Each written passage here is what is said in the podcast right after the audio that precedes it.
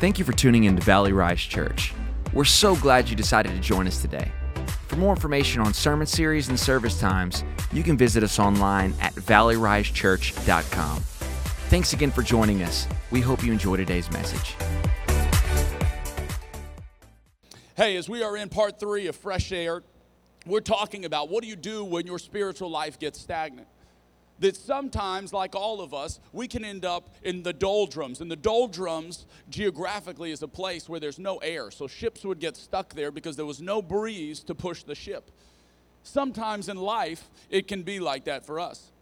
Where maybe you feel like you're just surviving. Like every day is just another day of going like, okay, I'm going to get up and Jesus, I'm going to do my best. But like, please just let me make it through the day and not curse anybody out today. Like, no, that's only me. Y'all don't feel like that?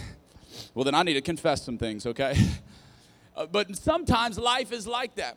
And I want you to know you were made for more than that. That God has more for you than that. That there is a life of joy and peace and hope and excitement that comes in Jesus when we do it the right way. So today we're going to continue to talk about that. Isaiah thirty-eight, eighteen. For the grave cannot praise you. Death cannot sing your praise.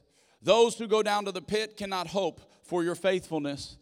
The living, the living, they praise you, as I am doing today. Parents tell their children about your faithfulness, God. Think of that. He's telling us, listen, if if there's a reason you can't praise God, that, that should give you cause for concern, because that means that you're dead. Spiritually dead, physically dead, emotionally dead. For the grave cannot praise you. Death cannot sing your praise. Those who go down to the pit cannot hope for your faithfulness. The living, the living, they praise you, as I am doing today. Parents tell their children about your faithfulness. Hey, I want you to say this with me. Say, praise changes everything. Praise changes everything. Now listen to me. If you will understand what we talk about today, it will change your life. I told Alex last night when I finished my message, I went over and I said, this may be the most important message I preach all year. This is incredibly pivotal to your relationship with God, because hard times happen to all of us. Okay, God never says that like, hey, if you do it right, you're, everything's going to be easy. He actually, in fact, says, hey, difficult times are going to come. There's going to be trials. It's going to be difficult. But if you will learn this lesson we're talking about today, you will get through them differently. Acts sixteen, we see this happen for Paul and Silas. Some of you know the story. Once when we were going to the place of prayer, we were met by a female slave who had a spirit by which she could predict the future. She earned a great deal of money for her owners by fortune telling. She followed Paul and the rest of us shouting, these men are servants of the Most High God who are telling you the way to be saved. She kept this up for many days. Finally, Paul became so annoyed that he turned around and said to the spirit, in the name of Jesus Christ, I command you to come out of her. At that moment, the spirit left her. When her owners realized that their hope of making money was gone, they seized Paul and Silas and dragged them into the marketplace to face the authorities. They brought them before the magistrates and said, these men are Jews and are throwing our city into an uproar by advocating the customs unlaw- customs unlawful for us Romans to accept or practice. Hey, I want to pause right there and say, when I was reading this and wrote this out, that one line, I read that out loud. These men are Jews and are throwing our city into an uproar by advocating customs unlawful for us Romans to accept or practice. And I had this thought of, isn't it crazy that still today as it was then, Jesus isn't concerned with the customs or the culture of our time. He's concerned with freeing people. He's concerned with freeing people. And we live in a culture that would love to take Jesus and go, hey, respect our cultural lines, respect our custom lines, respect, just Jesus, you stay there and let our culture be our culture. And I want you to know it doesn't matter if it was Paul and Silas in Rome or us today. Jesus is the culture. Jesus sets the cur- the customs. And as a Christian, I abide by my cultural reliability on Jesus, not on what we do in the current day. Amen. Hey, um, continuing on, the crowd joined in the, un- on the attack against them. They were beaten against Paul and Silas. The magistrates ordered them to be stripped and beaten with rods. After they had been severely flogged, they were thrown into prison, and the jailer was commanded to guard them carefully. When he received these orders, he put them in the inner cell and fastened their feet in the stocks. I think this is amazing. I've been to some of these jails in Israel, and um, it's it's when they talk about the inner cell, you got to see like it's a they would build their their their prisons like um, like dungeons almost. So you're standing like this and you're looking deep down. So they were in there. It's it's a different experience than maybe what you think of a jail today. And they're in there, finding themselves in a place where criminals are for doing something that, that wasn't criminal. For freeing people, for loving people, for preaching about Jesus.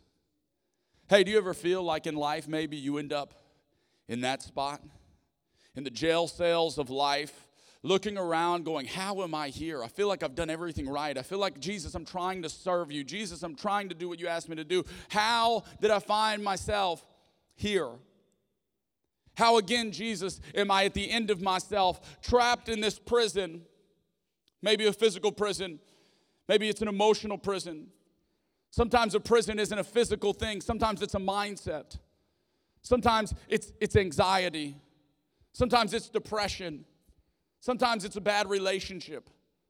Sometimes it's hurts and pains from your past that you just can't get over, and they hold you, and it feels like no matter what you do, you can't shake loose of the shackles that bind you. Prison isn't just a physical thing. All of us have prisons in our lives that we have to figure out how to get free from. So what do we do when we're in these prisons? What do you do when you lay down at night and it's a mental prison that torments you of things that have happened to you or fears that you're worried about happening? What do you do when, when the depression gets so bad that you can't get out of bed and you're trying to figure out, Jesus, how do I even go on today? What do you do when, when the panic attack sets in and you're trying to slow your breath, but it feels like everything is caving in? Because if, if this doesn't work there, then it doesn't work.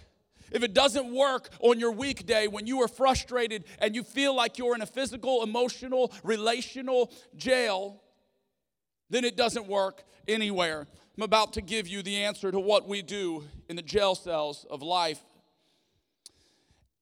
About midnight, Paul and Silas were praying and singing hymns to God.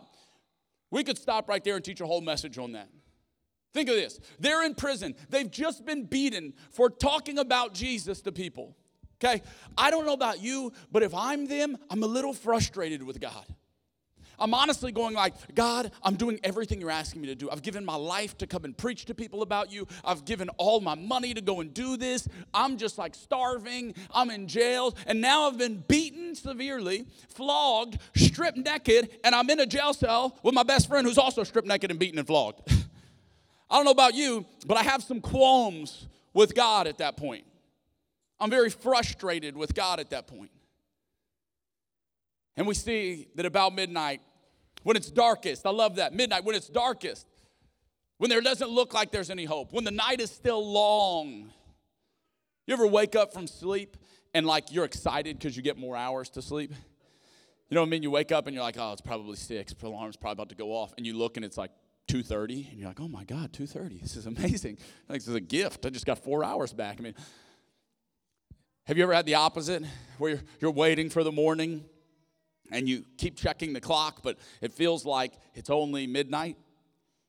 Like like when I was in high school, it was homecoming and prom, and I was so excited. Homecoming and prom were coming up, and I would always go to bed that night so anxious, you know, just ready to get my dance on. I was like, I'm going to be dancing. I'm going to be doing some stuff like this. I was planning it out in my mind, you know, holding her close. I'm holding her close, whisper in her ear, is this the best dance you've ever had? I mean, just, you know, all the stuff a teenage boy dreams about.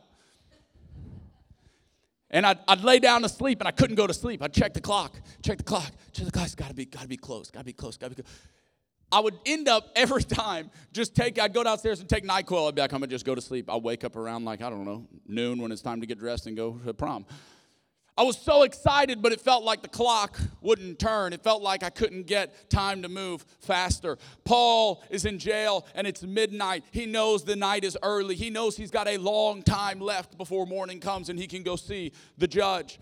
Paul and Silas are in there, and in the midst of the darkest moment of the night, the darkest moment of one of their lives, he begins to sing and pray hymns to God. And other prisoners were listening to them. Suddenly, there was such a violent, hold on, I read over that way too fast. And other prisoners were listening to them. Hey, you know what? In the worst seasons of your life, other people are watching how you handle it. In the worst seasons of your own personal trials, other people are looking to you to see how are they getting through it. How are they going to do this? How are they going to respond? They're in church on Sunday, and they love Jesus, and I see their Bible on their desk, but how do they respond when the worst happens? Because other people are listening to you. Suddenly, there was such a violent earthquake that the foundations of the prison were shaken. At once, all the prison doors flew open, and everyone's chains came loose. The jailer woke up, and when he saw the prison doors open, he drew his sword. Because here, here's what happens in that culture. If you were the prison guard and prisoners got out, it was your life. Your head was on the line. So if they escaped, you die. The jailer woke up, and when he saw the prison doors open, he drew his sword and was about to kill himself because he thought the prisoners had escaped. But Paul shouted, "Don't harm yourself. We are all here." The jailer called for lights, rushed in, and fell trembling before Paul and Silas. Think about this. Think about the people that have held you in captivity, relational captivity, emotional captivity, physical captivity. The people that have held you in captivity, if you can learn what we're going to talk about today, will fall at your feet like they did Paul and Silas and go, whatever you're using, whatever you're doing, however you're getting through this, I want that. I need that. The captor now becomes a co-worshiper. The jailer called for the lights, rushed in, and fell trembling before Paul and Silas. He then brought them out and asked, "Sirs, what must, what must I do to be saved?" Wow. They replied, "Believe in the Lord Jesus and you will be saved, you and your household." Then they spoke the word of the Lord to him and to all the others in his house. At that hour of the night, the jailer took them, washed their wounds. Then immediately he and all his household were baptized. The jailers brought them into his house and set a meal before them. He was filled with joy because he had come to believe in God, he and his whole household. Think about this. They're in prison. The guy guarding them, responsible for keeping them in prison, probably beat them with the other people, now has a moment where, because of how Paul and Silas walked through the darkest hour of their lives, his whole family is saved. Think about this. Jail cell of your life, other people's salvation. And sometimes God is able to use the jail cells of you and I's, my life, to be able to bring salvation to other people's homes. You never know if what you're walking through is for you or for someone who's watching you. You never know if the hardest moments of your life are just to bring freedom to you, or if they're to bring freedom to everyone who's watching you. Because it's amazing when we walk through things and rely on God, but it's even more amazing when how we walk through things pushes others to God. There is a big difference. Today, we're going to learn how to do it. What did they do? What did they do that was so different? What did they do that was so unique? How did this whole thing happen? Say it with me. Praise changes everything.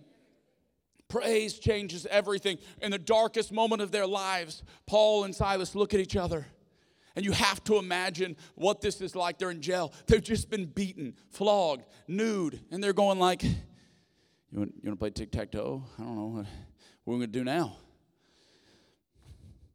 I don't know. Maybe we could sing, I guess. If we're here, might as well. I mean, Buddy the Elf said singing makes everything better. You know, I mean, like, nothing brings holiday cheer like a little singing. And they begin to worship. You know what you realize in these moments is that worship is not an emotion, it is a decision. Worship is not an emotional state that we get in where we go, okay, God, I'm in church, I have my coffee, everything's good, the weather's nice outside, people are nice in here, my pastor's an L S U fan. Okay, now, God, I can worship. Now I can begin to praise you.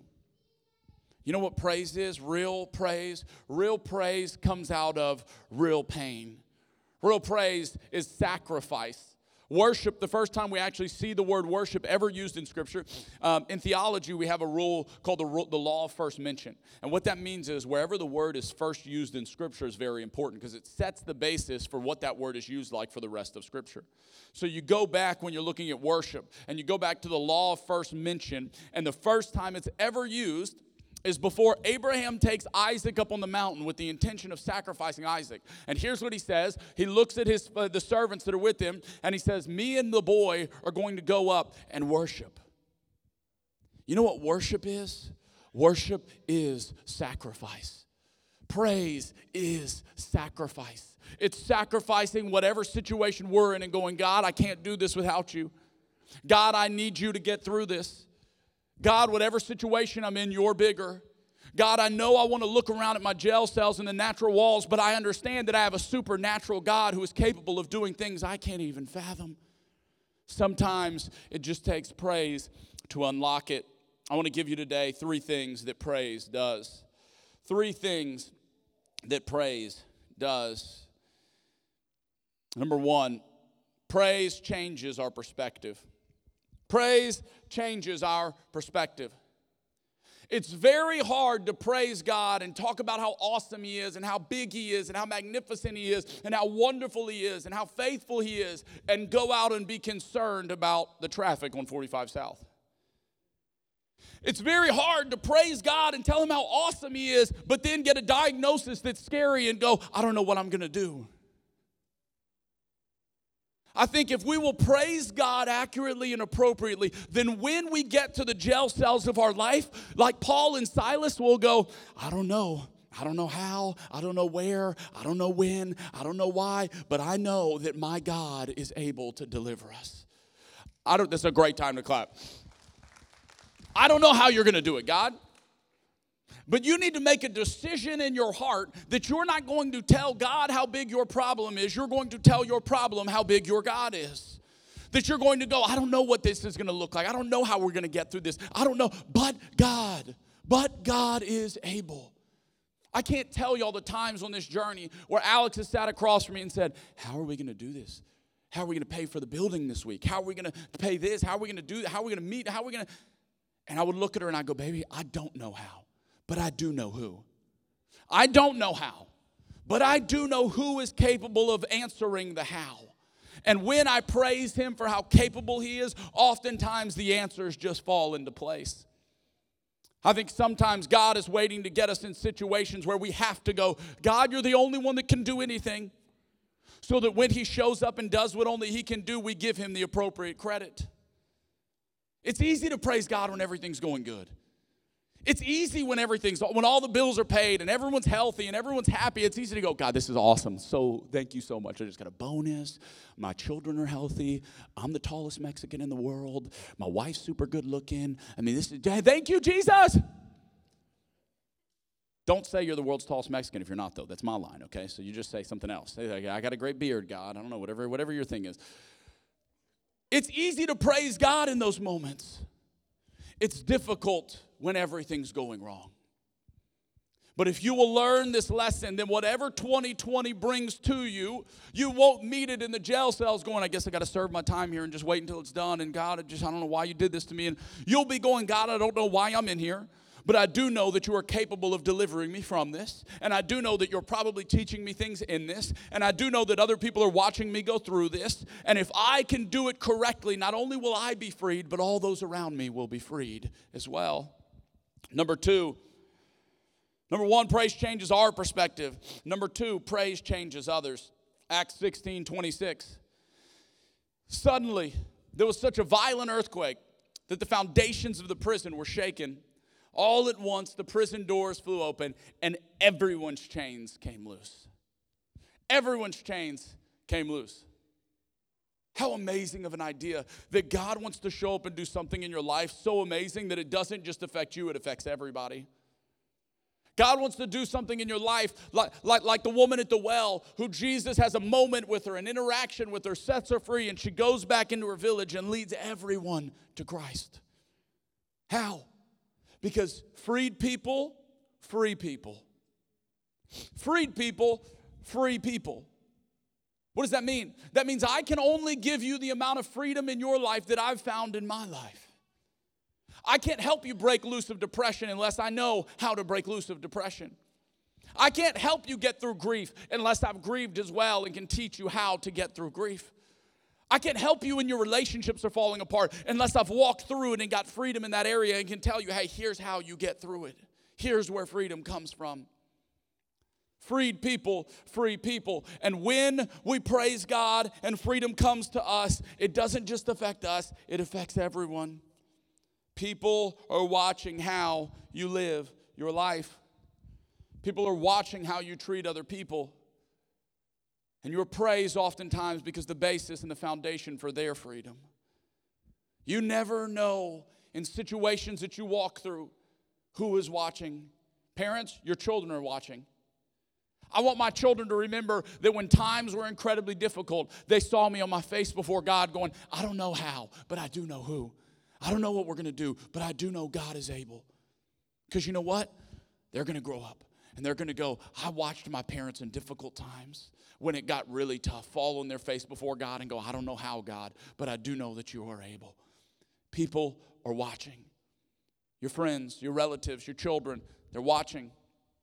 And it's why Jesus says, let your light shine so brightly that others may see it and glorify your Father in heaven. What is that? That's this. That's how do you walk through difficult times? How do you praise when it hurts? How do you glorify God when everything in you feels like dying? It's this. Don't hide my light so that others may see it in the midst of whatever I'm going through. Others may see it and glorify my Father in heaven. Hey, how you walk through life is so important. How you praise when you shouldn't is so important. And I'll tell you this, I don't always know what the right thing to do is. There's times where I go, God, I don't know. What am I supposed to do here? What am I? But I do know what the devil always wants me to do, and that's not give God glory. And so anytime anything happens to me, whatever my first reaction is, I normally go, okay, that's probably Christian. Now, my next reaction needs to be Jesus. My first reaction is get frustrated, get upset, get angry, get aggravated, get sad, get anxious, get... My second reaction needs to be, Jesus, I want to glorify you in this. I want to praise you in this. I want people to watch what I'm walking through, and I want their lives to get closer to you because how they see me go through this. Because it's never just about you. It's easy to praise when everything is good. We're at the L S U game. Everyone's hype. Everyone's so excited. Fans are going nuts. Clemson scores twice in a row. And everyone was like, well, this was a good run we had. Whew. Got real quiet in there. Real quiet. You could hear phones going off in the L S U section. All the Clemson fans. Look at the scoreboard. You're like, I see you. You're right there. This is sick. It's a sick joke you just played on me. It was real quiet when things were bad. But if you will praise in the moments where it seems like things are bad, a season is just like a football game, and the momentum shifts like that. And sometimes it takes us breaking out of what we're feeling and going, God, you are able, you are worthy, you are awesome. I don't know what you're doing in me, but it doesn't change the goodness of you to change our situations. Let's not make God have to allow us to get in jail cells of our lives before we praise him. Joey, you can come up here. Number three, praise gets God's attention. Praise gets God's attention. There was an old bishop um, in, in Atlanta that told this story, and here's how he told it.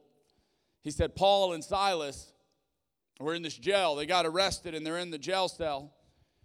And as they're in there, they start doing the only thing they know how to do in the current situation, which is praise God. And out of their pain and out of their sorrow and out of the darkness of their soul and out of their frustrations and out of their bruised bodies and out of their wounds, they begin to praise God. And their praise goes up into the atmosphere. And it goes up from the atmosphere to the stratosphere. And it goes up from the stratosphere to the ionosphere. And it enters into the Holy of Holies in the heavenly courts.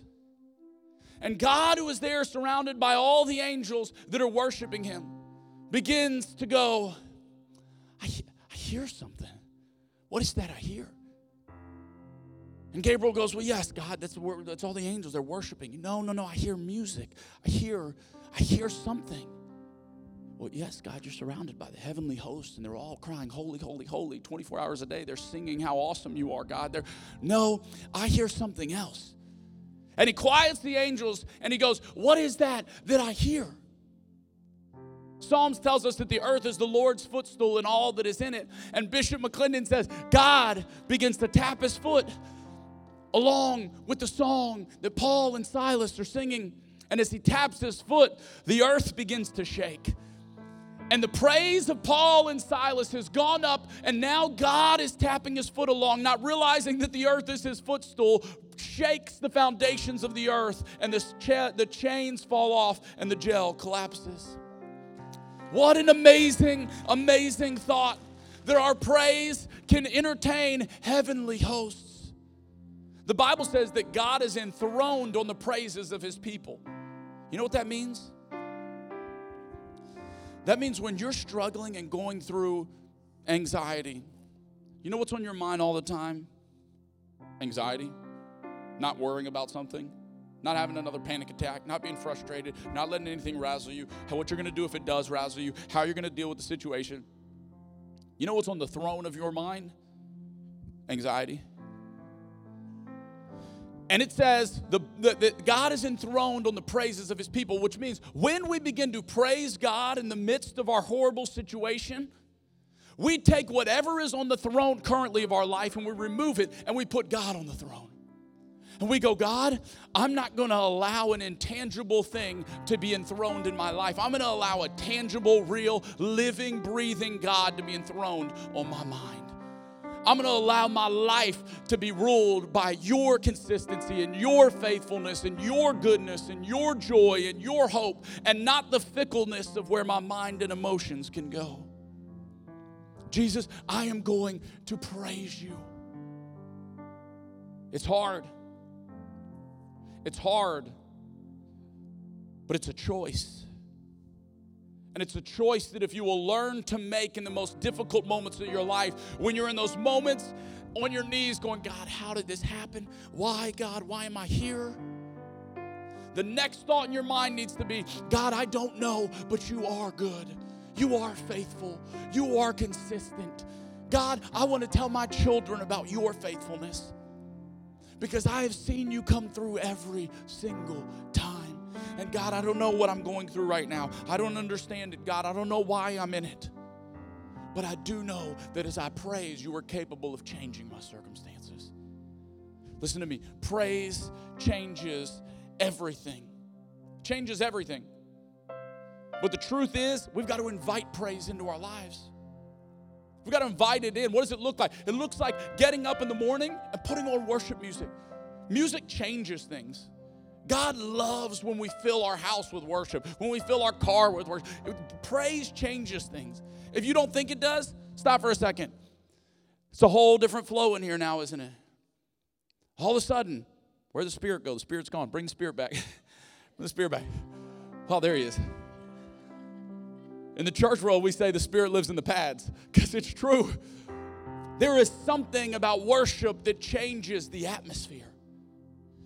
Stop again. All right, now we're back to normal church. And it doesn't just change the atmosphere of church. Play again. It changes the atmosphere of every area of your life. It changes the atmosphere of your home. It changes the peace and the presence that's in your car. It changes the situation and circumstances you're currently walking through. And it's great to feel it now, but if you don't feel it on Wednesday when you want to take your life, what does it matter?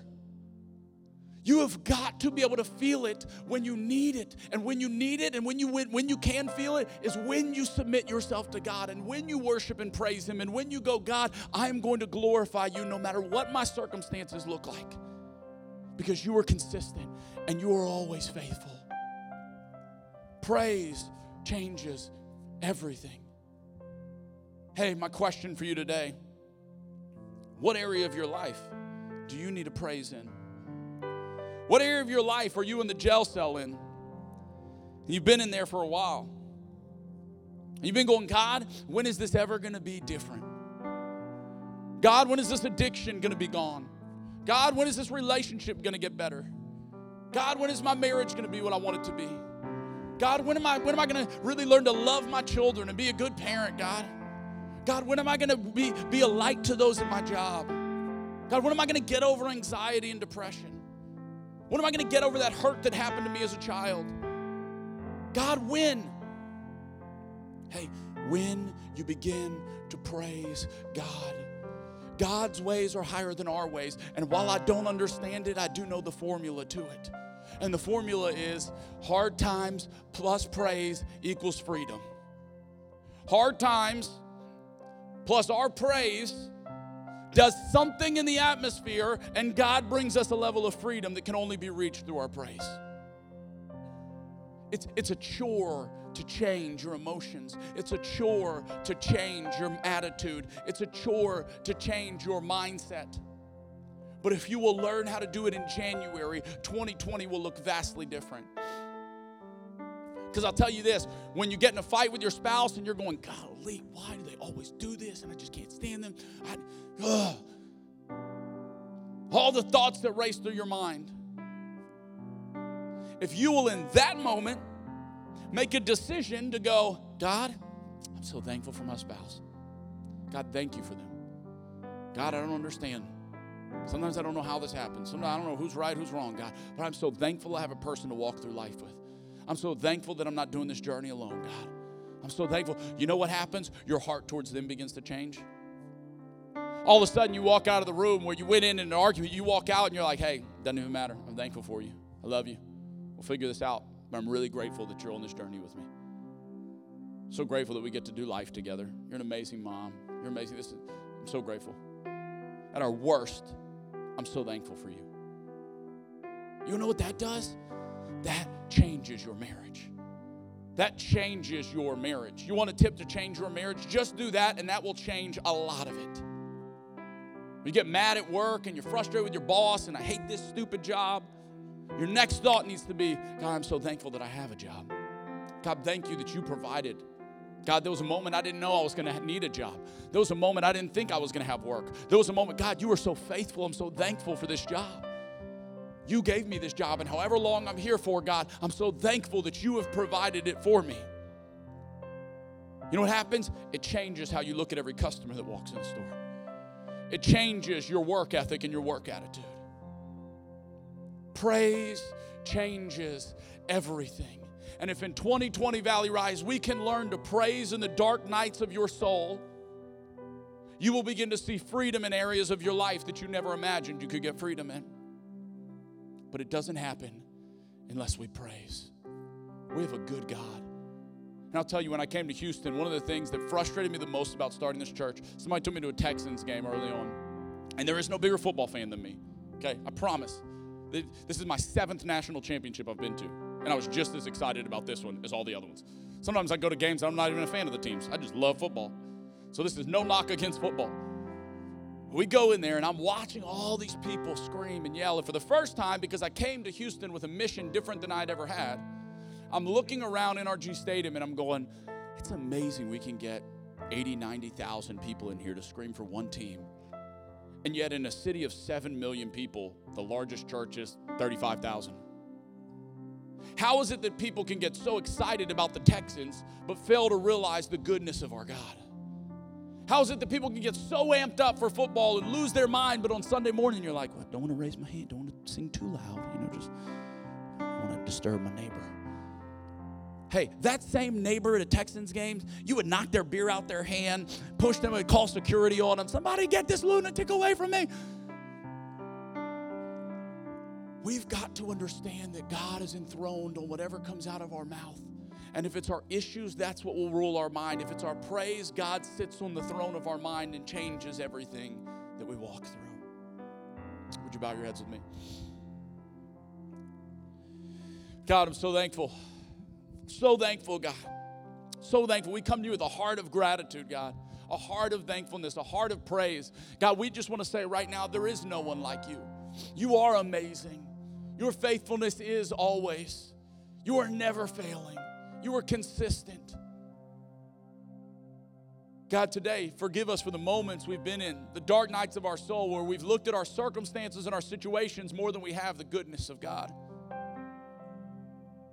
God, where we've been tempted to see how big the mountain is instead of how large you are. But God, today in twenty twenty, we make a decision to praise. We make a choice to lift our voice to you even when it hurts, even when we're in prison, even when we're sore and beaten and bruised, and being able to go in those moments, God, you are good, and your mercy endures forever. God, today, we give you our praise. We give you twenty twenty. We say, let this be a year, God, of us praising you in difficult situations. That no matter what this year brings, God, you are bigger. God, you are capable. God, you are able. And we rely fully on you. Today, with every head bowed and every eye closed, I'm, I want to do something a little different today. I want to pray. I'm, we're going to do a salvation prayer thing, but I want to pray for those of you that you go, Christian, this was for me. There's, there's gels in my life that I've been so frustrated with, and I feel like that. I feel like Paul and Silas in those moments just going, God, what in the world is happening? Why am I in jail? I don't know how I'm going to get out of here. I don't know what's going to happen. But I need, Christian, I need twenty twenty to be the year of freedom for me. I need twenty twenty to be the year the chains come off for me. If that's you, every head bowed, every eye closed, I just want to pray for you. Would you just slip your hand up so I can pray for you? Amen. Amen. Amen. Amen. You put your hands down. God, you see each and every one of these hands. God, you know the circumstances. You know the details. You know the ins and outs. God, no one knows the jail cell they're in like you. But God, we also know that you are capable and able of setting us free. So today, God, I ask for freedom in their hearts and minds. I ask they walk out of here differently, God. I ask that your word says it's the anointing that breaks the yoke off of us. God, I pray that your anointing would break the yoke off of their lives, and that as they walk out of here, they walk out of there freed. That as they praise you this week, God, as they begin to worship you this week, that their chains fall off, that they begin to see life differently. They see you differently, God, and they see your goodness and your sovereignty differently. God, I pray for freedom over each and every person who raised their hand. Supernatural freedom, God, that comes only from you.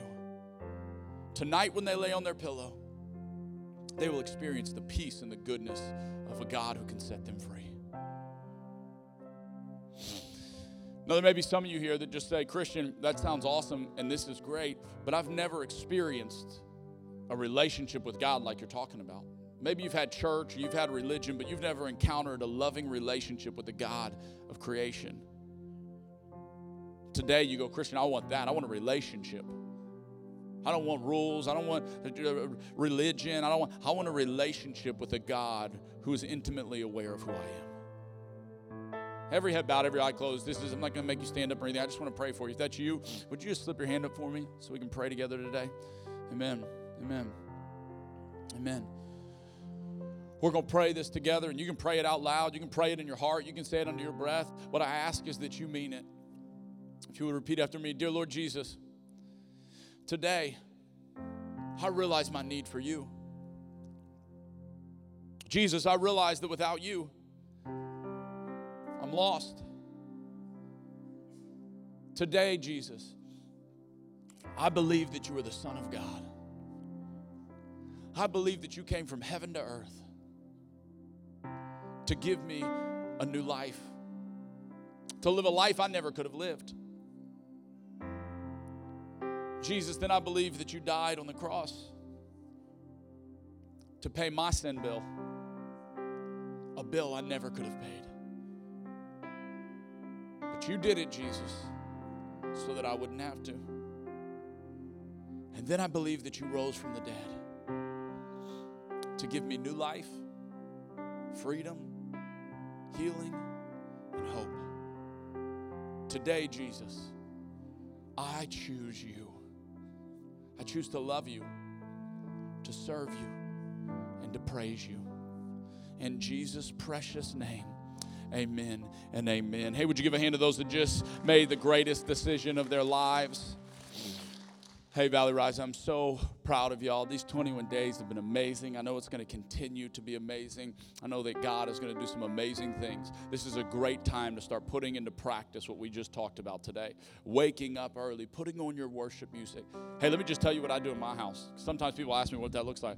I have my YouTube T V, my Apple T V, and I get up, and the first thing I do, I walk out there, I turn on my worship channel, and it plays in my house almost twenty-four seven.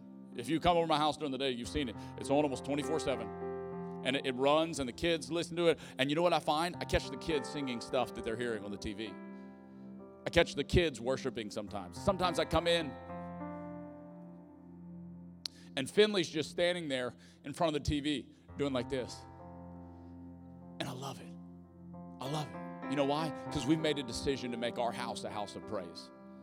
We've made a decision that God's going to be enthroned on the praises of our home. Hey, you can do that too. What an awesome week this week as we finish twenty-one days of prayer to jump in, get up and pray, spend time with God, see it transform your everyday life. I promise you it'll work. If you jump in and do it, you'll have you'll, your year will be greater than you could ever imagine. Because the principle is true that if you'll make room for God, God is a gentleman. He will always come in. He will always come in. I love today when I saw that they're trying to get prayer back in schools because I was reminded by Ann Graham, um, Billy Graham's daughter. They asked her when they took prayer out of schools. They said, why do you think all this chaos is happening and school shootings? And she said, God is a gentleman. And when you come, he, ask, he when you ask him to come, he comes. And when you ask him to leave, he leaves. And we've asked God to leave our schools for a long time. Hey, I don't know about you, but we need God. We need God in our schools. We need God in our families. We need God in our communities. We need the presence of God. Hey, let's make sure that he's enthroned on our praises. Hey, if you came prepared to worship with your giving, you can go ahead and prepare that. In Valley Rise Church, we always say the same thing. I'll never ask you for anything. The Bible says every man should decide in his own heart what the Lord would have him give. So what we say here is, hey, you talk to God, and whenever God tells you, we trust him. There's three ways that you can give. You can give online, valley rise church dot com. Click the giving link. You can give an offering envelope, or you can text Valley Rise in the amount of seven seven two nine six.